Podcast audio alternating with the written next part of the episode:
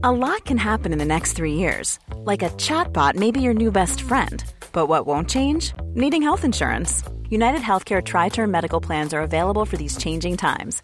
Underwritten by Golden Rule Insurance Company, they offer budget friendly, flexible coverage for people who are in between jobs or missed open enrollment. The plans last nearly three years in some states, with access to a nationwide network of doctors and hospitals. So, for whatever tomorrow brings, United Healthcare Tri Term Medical Plans may be for you. Learn more at uh1.com. Quality sleep is essential. That's why the Sleep Number Smart Bed is designed for your ever evolving sleep needs. Need a bed that's firmer or softer on either side? Helps you sleep at a comfortable temperature? Sleep Number Smart Beds let you individualize your comfort so you sleep better together. JD Power ranks Sleep Number number 1 in customer satisfaction with mattresses purchased in-store. And now, save 50% on the Sleep Number limited edition Smart Bed for a limited time. For JD Power 2023 award information, visit jdpower.com/awards. Only at a Sleep Number store or sleepnumber.com.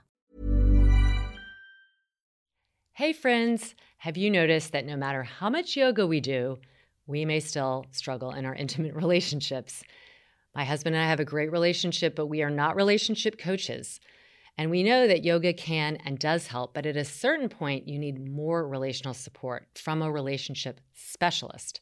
If you're going through some kind of challenge right now in your relationships, my friend Jason Gaddis at the Relationship School can help. Jason's team will pair you up with a skilled relationship coach, and within 48 hours, you'll be getting private one on one support on whatever you're going through relationally. And right now, for my listeners only, Jason is offering half off one month of relationship coaching. Head over to relationshipschool.com slash Laura to get the deal and watch your relationships improve. Good movement and welcome to Redefining Yoga, a lit yoga podcast which is designed to investigate all aspects of the modern evolution of yoga from my background as a physical therapist and lover of movement. My mission is to help everyone find freedom through smarter and safer movement patterns so together we can be uplifted, benefiting all beings. Welcome to Friday with Friends. Today, I am so thrilled to welcome an amazing, amazing woman, Tiffany Sauder. She is the CEO of Element 3, which is a full surface marketing company in Indianapolis. But she's also a mother of four. So we really dive into her life, how she handles being a mother, being a CEO, growing a company, and all of the tips that she has implemented as an entrepreneur, what her background was like growing up, and how she really started all of her career path in her teen years, helping her dad grow his first business. Tiffany is smart, but she's also humble and honest. And that's what I love. It really helps to just talk to someone else who experiences the ups and downs of growing a business and how you stay focused and passionate. And try your best to balance it all out with motherhood. She has so much to say, and all of you will just really benefit from her various tales and tips and just her passion in general. So please enjoy my conversation with Tiffany. Welcome, Tiffany. I'm so happy to have you on today, especially as a mother, an entrepreneur. I know that you'll be able to share so many tips of your journey with my viewers today. So thank you for your time. Thanks, Laura. I'm excited to be here. So let's just uh, dive into your background. How did you get started in this world of business, of marketing? And take us along the journey. Yeah, sure. So I'm a small town kid. I grew up in the middle of Indiana with like cornfields and like, you know, free range all around me. Um, and when I was little, my dad farmed, which is like kind of were very normal for this agrarian environment that I grew up in. And when I was in third grade, I was eight. Um, my dad um, decided that he was going to leave farming and become a businessman, um, which sounds normal in the world I live in now, but that was not a thing that you did in these small towns in rural Indiana. And so I lived really you know, my whole childhood was my dad building this business and him going back to college and taking classes on econ and accounting And um, I'm the oldest of four. My youngest brother was three months old when he started this. And so my adult self looks back and says, like, holy crap, like the risk that my parents took, my mom stayed home with us four kids was incredible. It was incredibly enormous. And the first few years were really, really hard. Um, but I really, I grew up the kid of an entrepreneur and I lived the lean years of what it looked like for early mornings, late nights, um, my dad is in the pallet industry. They're the largest um, pallet manufacturer east of the Mississippi now. And, you know, one time that it burned down and like there's just, you know, I, there's a lot of stuff that I saw. So, you know, I think this love of making and risk was so just in my childhood. I almost didn't recognize that I grew up in a really high risk environment um, because it was so normalized what was happening. It was just what I knew. And so when I, you know, um, my dad was really intentional about teaching us business. He would pay us to read the book Rich Dad Poor Dad. Um, we did cash budget as a family so that we understood, you know, what things cost. And then he helped us start a small mulch business because all this wood pallets, you take that, you know, excess and you chip it into wood and then you color it and you sell it to people for mulch. And so we had to buy, we had to well, kind of had to. we bought semi loads of mulch from my dad. They would come and dump it in the middle of our small town on this cement pad. And then my sister and I were the oldest two. We would sit beside the highway with this bobcat and we would load up farmers' pickup trucks with mulch. Um, and it was a cash business, you know, and we might we at the end of the year we had to fill out our 1040 EZ and file our taxes and go to the library and get the form and like all the stuff. Um, so you know, I'm a product of my environment, but I also think I grew to love it, just entrepreneurship and all that. So I can imagine. I am just getting the chills hearing this. This is like, I feel like something everyone should be exposed to early on because you're learning incredible life skills, whether you go mm-hmm. into business or not. These are these are things we have to do as you know in our adulting mm-hmm. you know mm-hmm. being able to balance a checkbook being able to file taxes um, going to the grocery store and knowing how you know I t- you know I thought I was doing great teaching my kids like this is how you look at how things are packaged and how when you look at the price you need to look at the unit price and that's mm-hmm. how you mm-hmm. compare the prices versus just buying one that seems to be the cheapest it might not actually be the cheapest. And those are just skills we ha- we need to pass on because if, if we're going to grow kids up or you know and that's what my parents taught me we need to know how um, money comes in and money goes out mm-hmm. and and how we are ultimately responsible for that to some degree. I am curious um, how is that working with your family? Did you ever have did it bring up any uh, did it make you closer did you have any kind of fights about um, who is going to do what? Or like i'm sure in terms of your leadership because you are obviously a huge leader in the field that you're in now did it cultivate those skills of like what you needed to to lead especially as the oldest kid?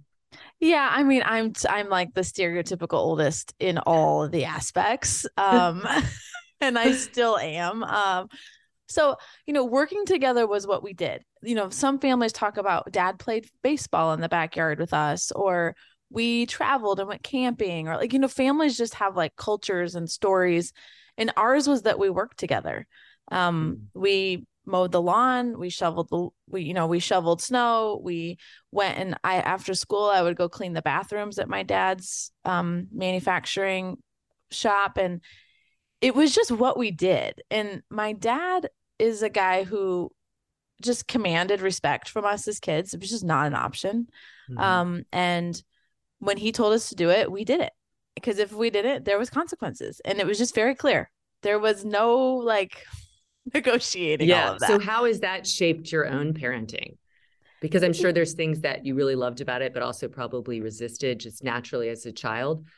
Um, do you feel like you parent the same way, or what did you learn from your parents that you uh, passed uh, on? I think the things, um, the things I've, I mean, I I still very much value hard work and just like grit uh, I think it's who I am. I think as an adult, I have learned, and I'll sort of answer your question adjacent and then go more directly to it. But, you know, I've had to learn as an adult that you can't outwork everything. You actually do sometimes have to like stop and let yourself have emotions and like sit in sadness or sit in disappointment and that's okay.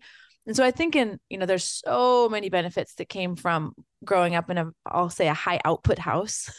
Uh, i mean we could get an enormous amount done but i think sometimes there wasn't the space to like just be really sad because there was a lot to do. You, know what i mean? So oh totally. I think my, that's really important and something yeah. i think uh, this generation of parenting is probably doing better is that it's not just about, like you said, just about output and accomplishment, but um, also feeling the things that come along with it, which are a rainbow of emotions. Yeah. So I think that I've had to, I've, I've realized that the sort of sharp edge of being so just task oriented and like really willing to, or willing and able to mentally override my you know tiredness or whatever it is like i'm really good at that but i had to figure out how to balance that with like sometimes stopping and really assessing like what do i actually need? Um i i would say uh, my kids would say i'm tough on them. Um i think it's important that they learn uh, my dad talks about how like time under tension is actually how you grow. Mm-hmm. and we can't short circuit that. That's just like actually true. And so, um, you know, we have a very loving house, but I there's really crisp expectations, and um, when that doesn't happen, then there's consequences, and I don't want to do that. But it's just life. Life has consequences when you don't follow through, when you don't say what you were, you know, do what you were you said you were going to do, when you're not responsible, when you don't show up when you're tired. Like life has consequences, and so I feel like it's my job as a parent to to model that reality so that when they get into the real world that that's not a surprise i totally um, agree i think yeah. that having those um, kind of clear boundaries like you're talking about that what is you know what is expected and how you meet that and and what is what is not tolerated those are those are really important skills for kill for kids to know and and i love how you talked about this this idea of stress is actually what grows us. Obviously, stress to a point um, will fray us, but we have to have uh, we have to have some stress, some tension to accomplish stuff. We have deadlines mm-hmm. and we have to meet them, and and that's that's why we meet them. Is is not that it's like, hey, do it whenever. You know, okay, nobody's going to do do it whenever. They they need to do mm-hmm. it by a certain time, and that expectation is what rallies your energy and your productivity and your mm-hmm. determination. So I'm curious, um, in your work, let's just dive right in there. When you have these moments of kind of up and down, and you do feel like, wow, this is just too much or overwhelming me, what are some of the the tools that you use, either that you learned from the past or have cultivated as an adult entrepreneur? Yeah, so I think there's a couple of just like really practical things. Um, and it's in seasons. I would say there's like micro and macro where I get to this place where it's like, man, I've just said yes to too much, or I can tell I'm in an over performance mode and I'm gonna crash. And so I've got to figure out how to work myself back from this.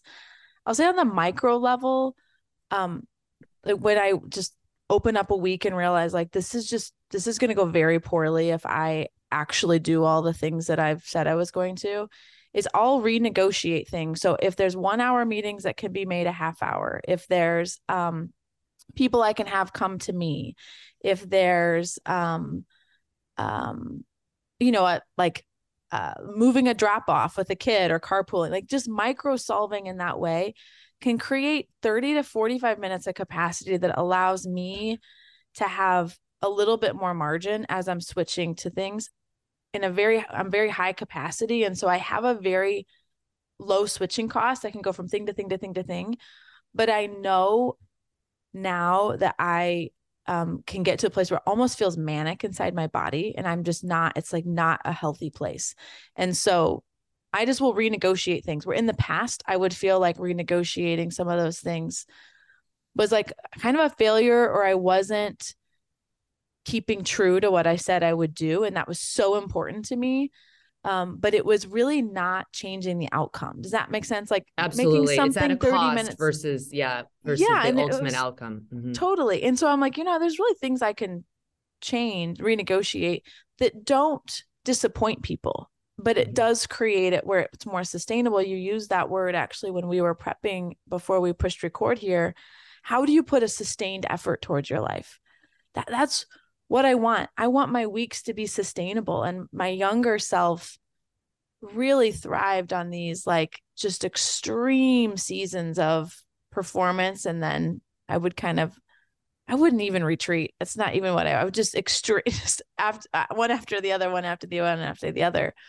Um, and I think at a macro level, um, I have learned to notice when I have too many different commitments. One of the things I've observed is when there's something I'm asked to, like, if you want to serve on this board or do you want to like take on this project, if the people are totally unconnected to everything else that I'm doing, it becomes an entirely new population of relationships to manage.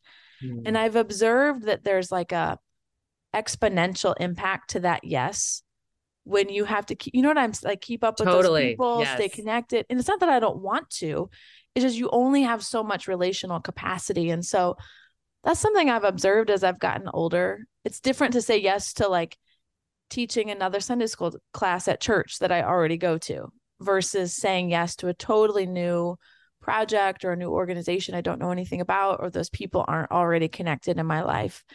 Um, and so I've just paid more attention to that at a macro level as far as really what is the size of the S.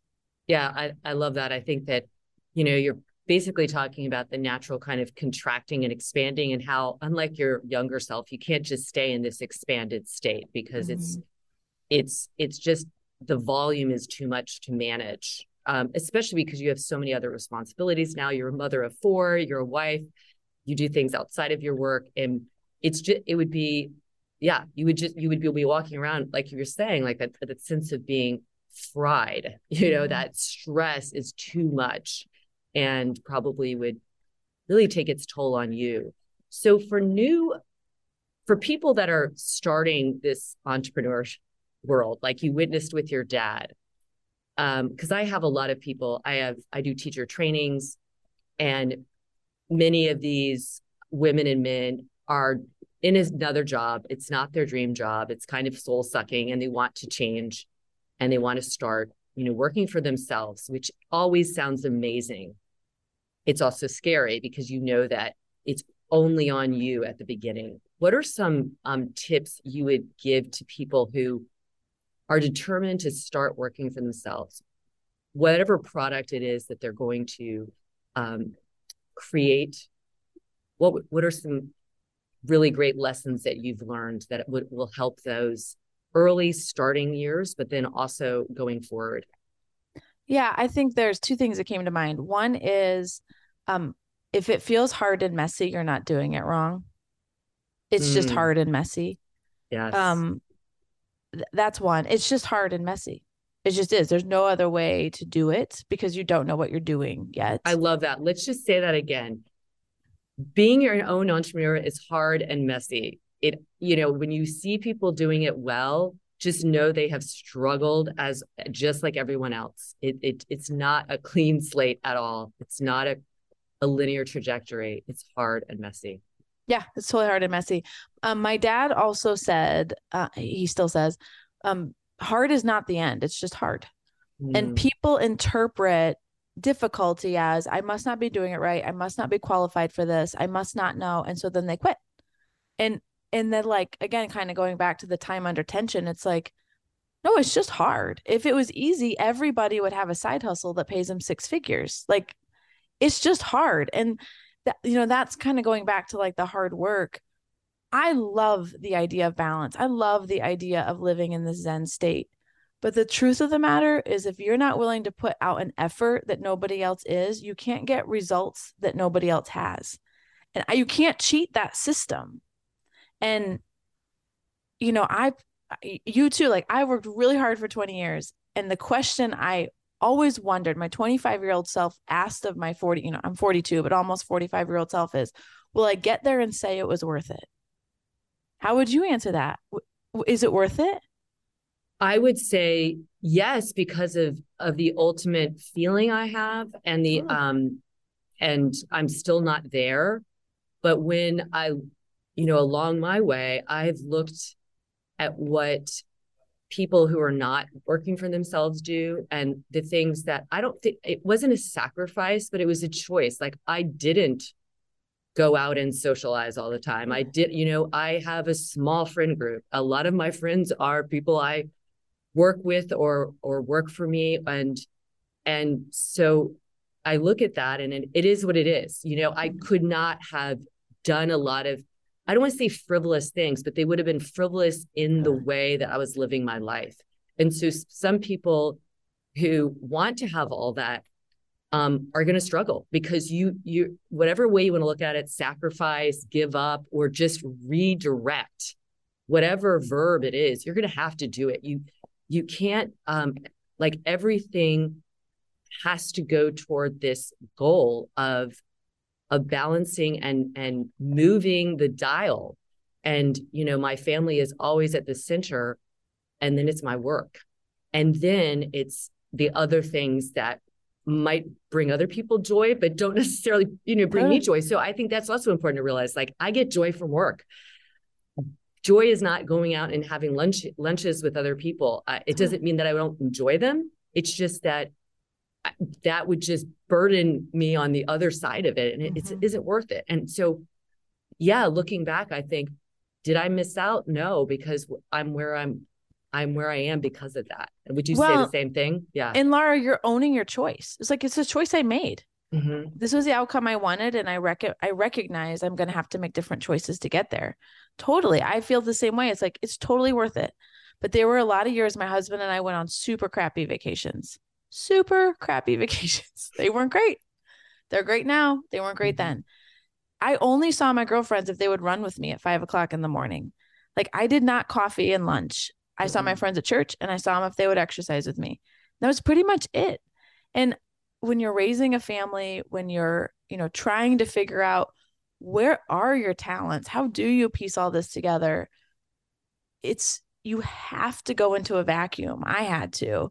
Me to, too. For like a decade to say like, and now I'm figured it out, and now I can do it a little bit easier, and now I, you know, you've got things start to open up a little bit faster. But, um, and friends have so much grace that my husband and I weren't really around for a long time as we were trying to figure out what we were building. So it does, it takes an uncommon effort to get this outcome. And I I think it's important that we talk about this, that it's not lost in the glitter of the after. Mm-hmm.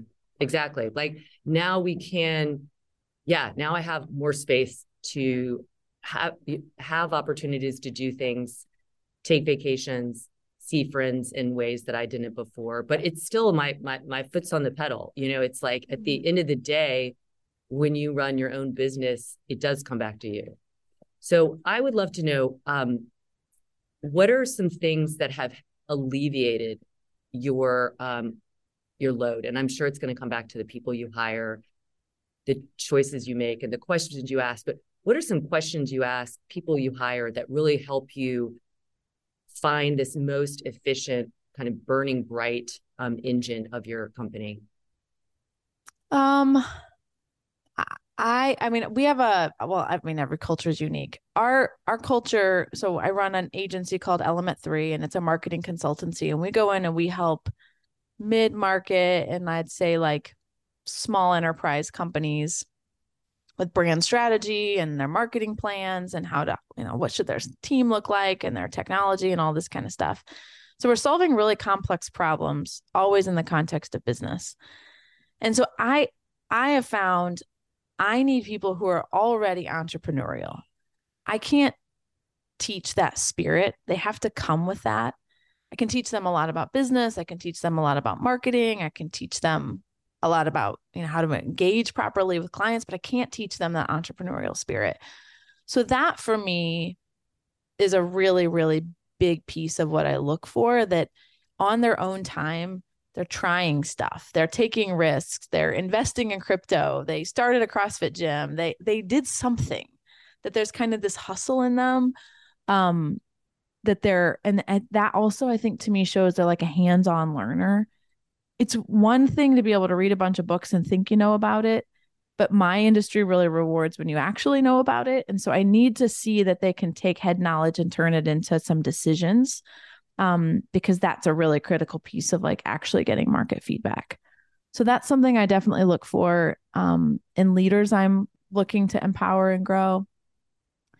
I think I think this is a personality trait of mine, but I think it's ended up being a real secret weapon for us is that I really take the long view on talent. I think a lot of times um and I have the advantage of that because I'm privately held. I'm not I don't have like VC money or something like that pushing me for returns that you know I just don't know how to create. Um but really investing in the right people from a character and values perspective and taking the long term view on them, where it might take them two years to get to the place where I'm like, you're crushing it. Um, but that hasn't, I think, just reciprocated a lot of loyalty, a lot of, um, I don't know, we just grew together. And mm-hmm. I think that not saying, you know, that you've got to have everything figured out in three to six months um, I think has been added added really richly to our culture. And I think sometimes entrepreneurs are looking for quick fixes, especially on things like sales or, um, and it's like they just people just no, can't learn I, it all that quickly. I cannot echo that enough. You know, whenever we have our meetings and you know we make our projected goals and all that, but then I look back, say two years later, and, and I remember the initial conversation, and we're just getting to it two years later. it's like things take time. Mm-hmm. Nothing happens overnight. I think this is another thing that when you're going into business for yourself, you have got to realize like you've got to put in a lot of effort before you see something getting pushed an inch. It's mm-hmm. just that's the way it is. It's there, you know, it's the saying there's really over no overnight success. In that vein, I'm really interested in how you would advise someone who is getting into a field that seems saturated and how to find that um, kind of special mark that helps them stand out because there there are a lot of fields marketing i'm sure saturated wellness there's just a lot in there like how do you um, set yourself apart enough in a way not that you have to climb to the top but that you're going to be recognized as special in that very kind of white noise field? Um, that's a really good question. And probably tomorrow morning after like a run, I'll have an even better answer. But my first answer, because uh, marketing is super saturated. You're right, wellness is too. Mm-hmm. Um, IT services, you know, like pick these industries where it's like, I don't know, there's a million. Um, I'll tell you what I think has been our differentiator for element three. And then I'd love to hear, Laura, from your perspective, what you've done too. Is I think people chase a market opportunity instead of actually being who they are. And I think that those that figure out how to be who they are can do it so sustainably that that's actually who wins the market because it's true. A landing page, a website, an email, those are all commodities. You can like download a template now and get it. Um and I think my X factor is that I came to marketing from business. I actually have never I never took a marketing class in college. I don't have a marketing degree. I just think like a marketer, but I have the training of a business person. And that's just who I am. I just I don't know why I see marketing and I don't know why I think like a salesperson, but I understand the full P&L, the full balance sheet, and so it allows me to think better because mm-hmm. I'm a business person first. You know, is there a market opportunity for that? Yes, but it's just actually who I am. It's how I mm. think about it. It's how I see it. It's my upbringing. It's like just in my DNA. And so that's how that's what I know how to train. That's how I know how to get people to think about marketing. And and so it wasn't that I pursued that specifically as a market entry point. It's just the thing that is particular about the way that I see marketing and I can do it for a really long time because it's actually how I think about it. Does that make sense? Totally. I think you didn't need to run for that answer. That was great I, because I, I I think that's actually the answer is that you need to be yourself. What is it that you see that is needed in the world? What is what is how is your background informs that? Um, what is in your heart you know that's that's exactly how i came to it is i saw a gap and i i this gap was really between physical therapy and yoga and it was just so clear to me that that, that no one was really doing that like teaching people about the body as it like i did as a physical therapist in the yoga realm it was like yoga you were just kind of performing it and being taught poses and i just thought there's a big hole here that mm-hmm. I that I naturally wanted to fill, which is let me use this as an opportunity to teach you more about your body so that you can take that into your life to feel better, to have more energy, to have a sustainable practice, um, to be a better person because you're actually paying attention, not just kind mm-hmm. of going through movement, so to speak. So that is what spoke to me. And I was lucky that not really many people were doing it. But along that way, because not many people were doing it, I looked a little bit different. I mm-hmm. people are resistant to something different. And so I think um tr- true to what you said, I stayed true to myself. And and I that's yeah, that's what does allow us to, you know, set ourselves apart in some way um without losing any part of ourselves either. And that's that's the way you're going to stay fueled is not you can't be anybody else. You have to be informed by what what is passionate and um, pushing you. And then you and i are both service providers so we have the advantage of being able to pivot our product very iteratively to the marketplace based on what we're learning and that didn't work and that training was weird and like whatever it is so and that's where 100% of my experience is so it's different if you're engineering a product and you've got in you know tooling and all that kind of stuff. That's a different animal. I don't I just don't know that world as mm. well. But in the services business, it's exactly right. It's like when you're I think about even something silly like you know Peloton instructors. I mean, how many cycling instructors are there? Why are those the ones that are, you know, 10x more successful? Some of it's just like I pick her because I love her voice. Right. Right. Like it doesn't have to be this market opportunity like what you're saying is like, hey, I saw this intersection of physical therapy and yoga, and I really felt like there was a blue ocean there. Or for me, like business and marketing, it's like it can be intangibles like you have a really soothing voice, or you know what I'm saying? Right. It's like yeah, you just that like the energy of someone. Yes. Yeah, the energy exactly. Um, and so yeah, the energy you bring to room, the creativity you inspire, the way you talk, your accent, like it can be a lot of things. So, um, yeah. So when when someone is trying to grow their brand and say they have their website, what are some marketing tips that you would give your clients? Just like maybe three, because obviously we're not going to have you give away a lot of stuff for free, but like what is important in terms of if someone's going to a website or someone is running an ad or somebody is on Instagram and they have to, you know, put like a sentence, what are the things that are really important hooks for people, for customers? And um, wh- what would you advise for people who are trying to draw those customers? Yeah, I think it's always a reminder that nobody cares about what they do. You do. They only care about how you help. So that's it's like kind of table stakes, but no matter how long I write, no matter how many, you know, marketing campaigns I've worked on, it's always something I have to remind myself is we think all the time we obsess about our product, but nobody actually cares. What they care about is what about their world is going to change. Um, so that's something to think about is what is the pain you're actually solving. The other is to think about it, and there's two mindsets towards and away from. So in your world, it could be like, I'm going towards um, a healthier, stronger body in my 50s, or I'm going away from back pain, you know, how to never have back. Like, think about the way you help people in those two categories of which of my customers are moving towards an intended future and which of my customers are maybe moving away from a past that they don't want to follow them. And those are two different mindsets and they perform usually very differently depending on what kind of a buyer you're going after economic environments can make a big difference too. People are more willing to pay for pain to go away in a down market than they are for, you know, beauty and glamour and luxury as they're moving towards something. So just understanding some of the your own market, but even what's going on around you can inform how consumers are thinking about what they're willing to pay for. Um, and I think the last is like an authentic voice. Like just drop the jargon um drop all of the like like read it out loud to yourself and be like would i actually say this to somebody? Um and i think you know we're drawn to more human brands. We're drawn to more human leaders. We're drawn to more human products. We're drawn to more human humans.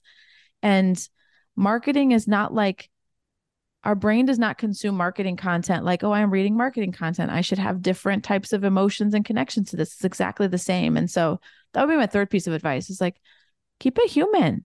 Read it out mm. loud yourself. Is it interesting or does it not interesting? If it's not interesting don't do it. Like if you wouldn't read it i love don't that. publish it. I it's love bad. that yeah yeah. And i think it's really important to realize like it's not about showcasing your product. It is always about speaking to what it's going to do for this person mm-hmm. because it, yeah they don't care about how amazing your product is if it doesn't if it isn't clear how it's going to help them or change them or transform them, whatever it is. And um I, I just those were great tips. I would have hired you 20 years ago for sure.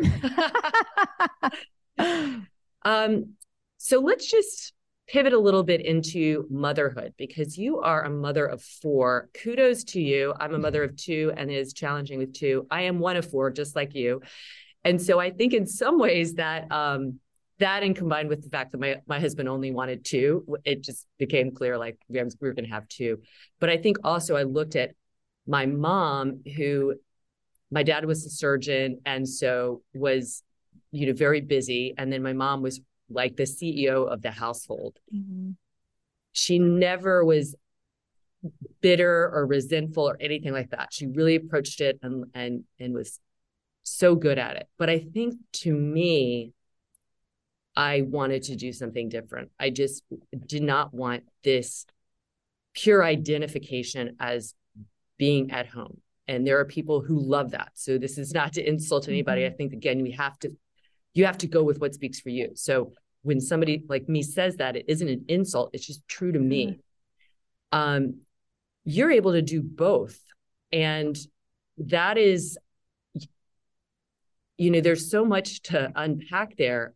Having a husband who also works, a two career home, four kids, four girls, which I have one girl and I can only imagine. I was on the phone with her last night, a 20 year old. I spent, I'm like on the phone or FaceTime with her, and Jonah, my my 18 year old's like, "You're talking to Olivia again." It's like daily.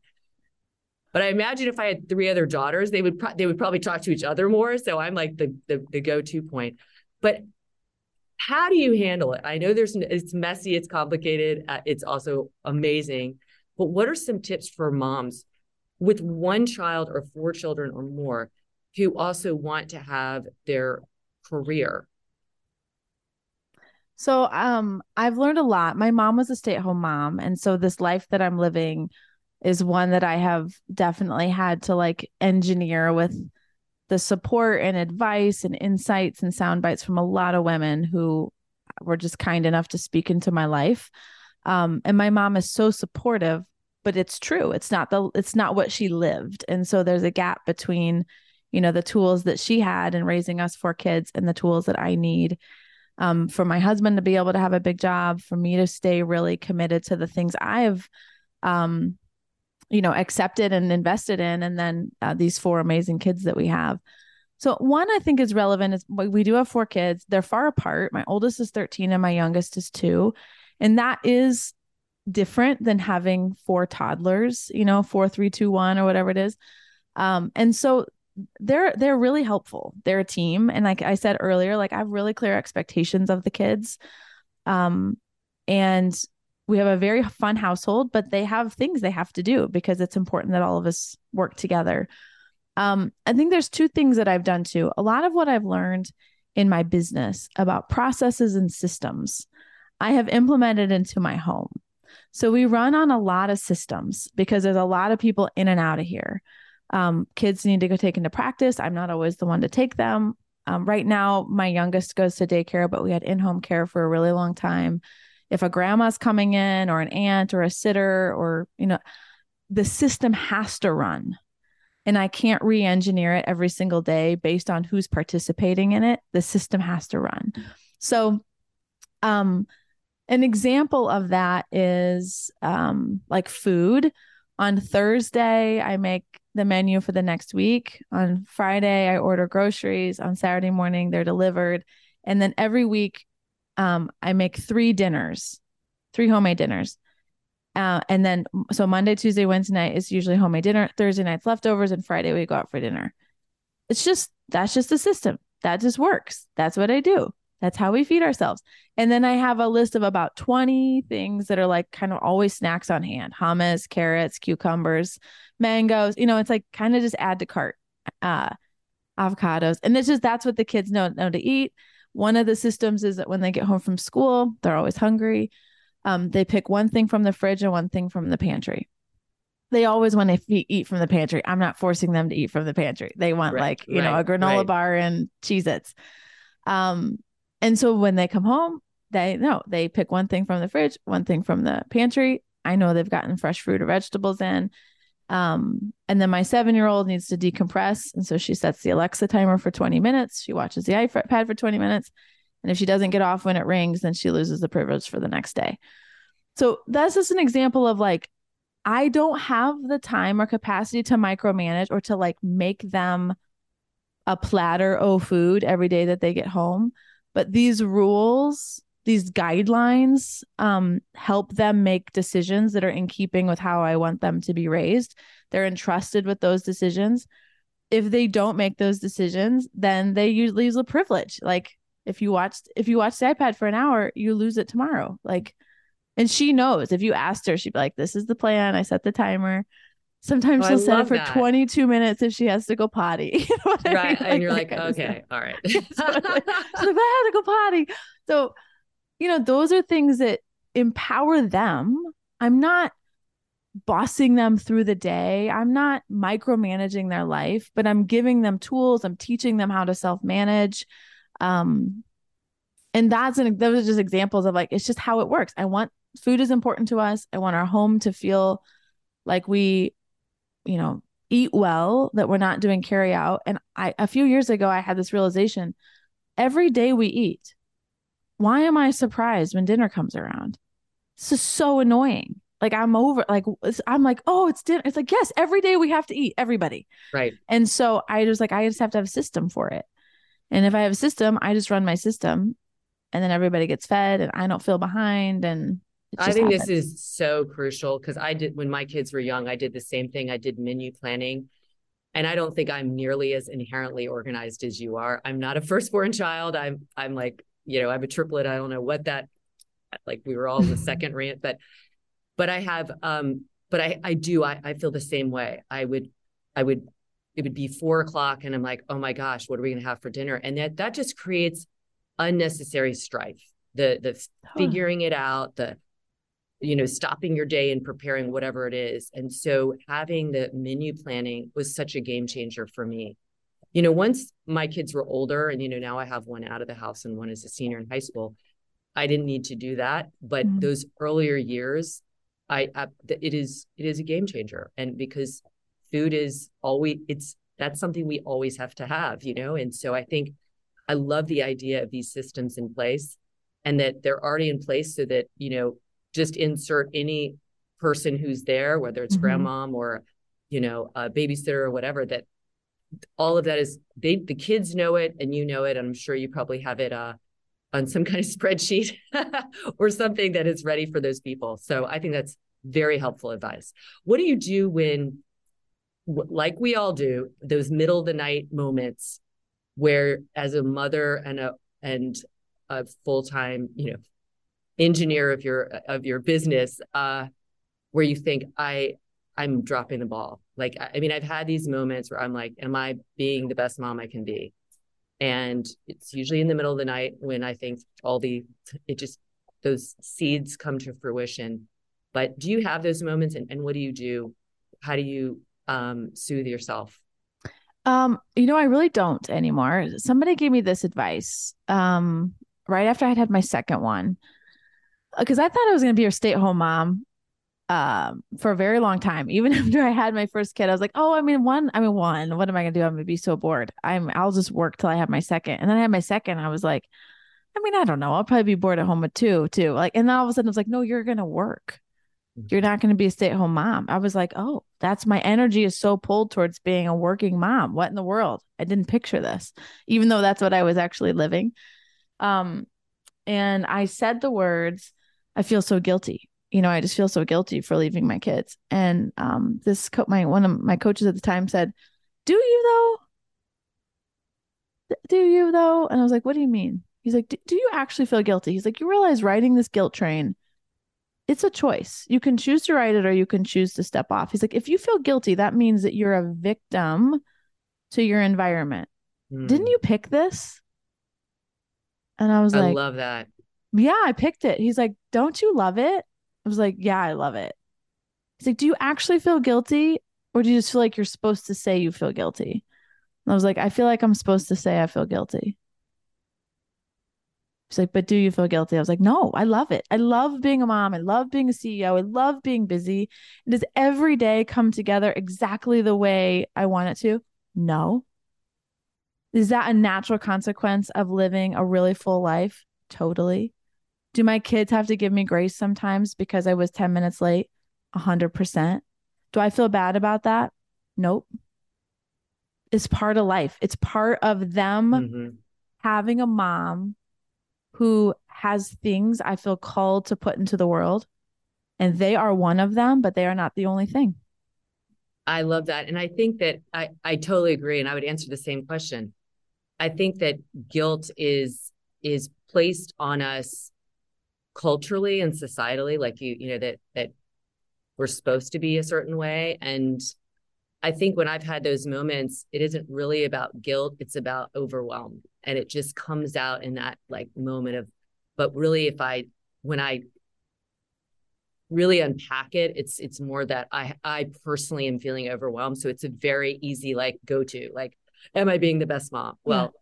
that's easy it's really more like i have to just um be clearer on like you said on your obligations. Where can i where can i look at my calendar and and make it a little bit cleaner? Because the overwhelm shows up somewhere and and it hasn't happened in a while but i remember those middle you of the know, night like feeling Laura that's that's a great point. My husband gave me such a gift. It was probably five six years ago and i was in exactly that place. My head was like you're failing at everything.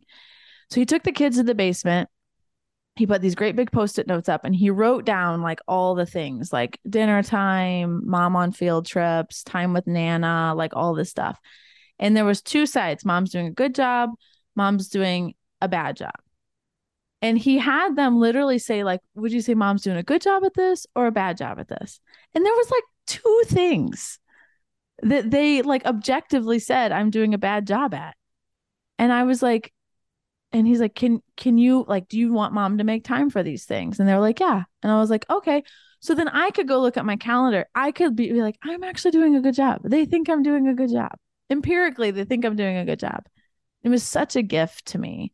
And so, if you're in that state, somebody who's listening, ask the people you think you're failing, mm-hmm. Am I?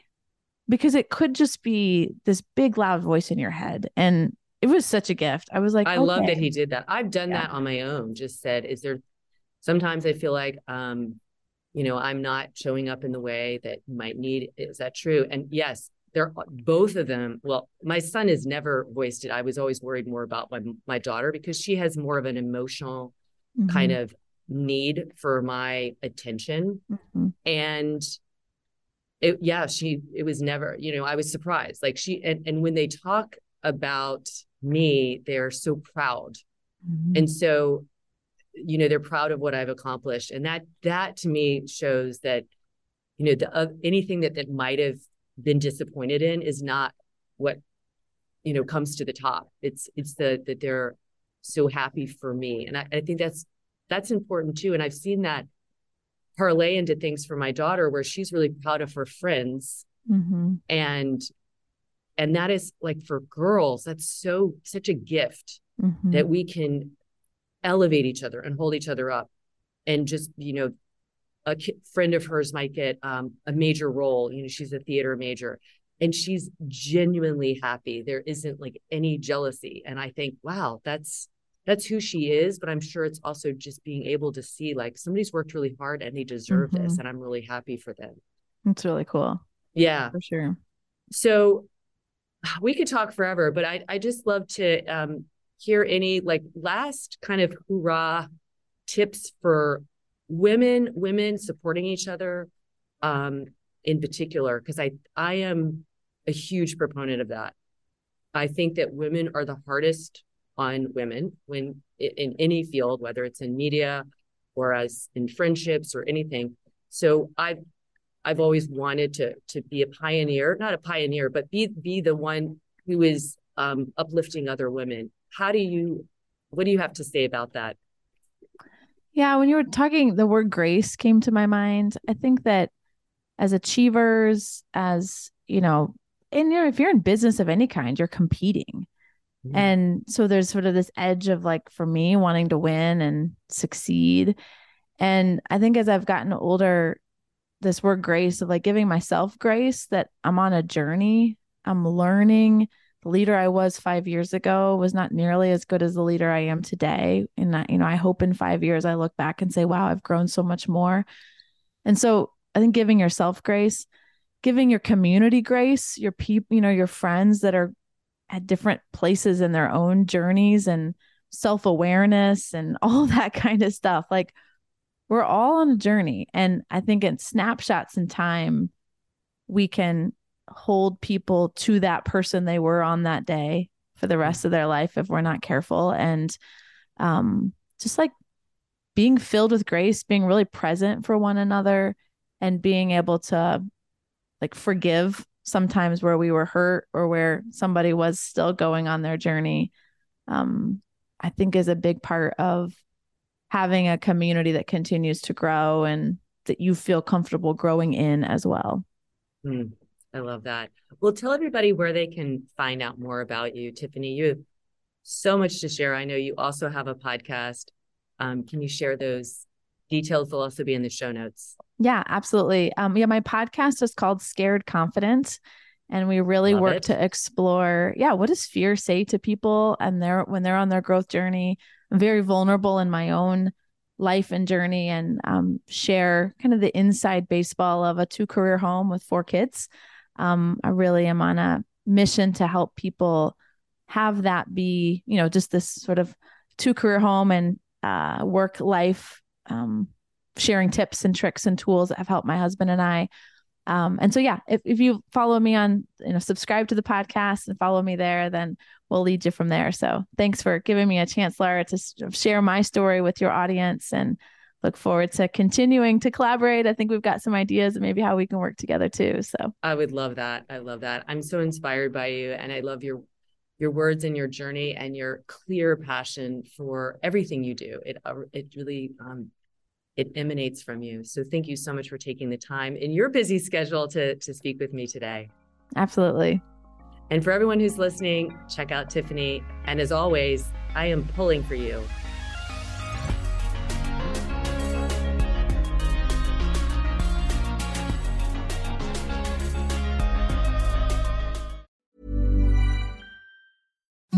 Imagine the softest sheets you've ever felt. Now imagine them getting even softer over time. That's what you'll feel with Boll and Branch's organic cotton sheets. In a recent customer survey, 96% replied that Boll and Branch sheets get softer with every wash. Start getting your best night's sleep in these sheets that get softer and softer for years to come. Try their sheets with a 30-night guarantee. Plus, get 15% off your first order at bollandbranch.com. Code BUTTERY. Exclusions apply. See site for details.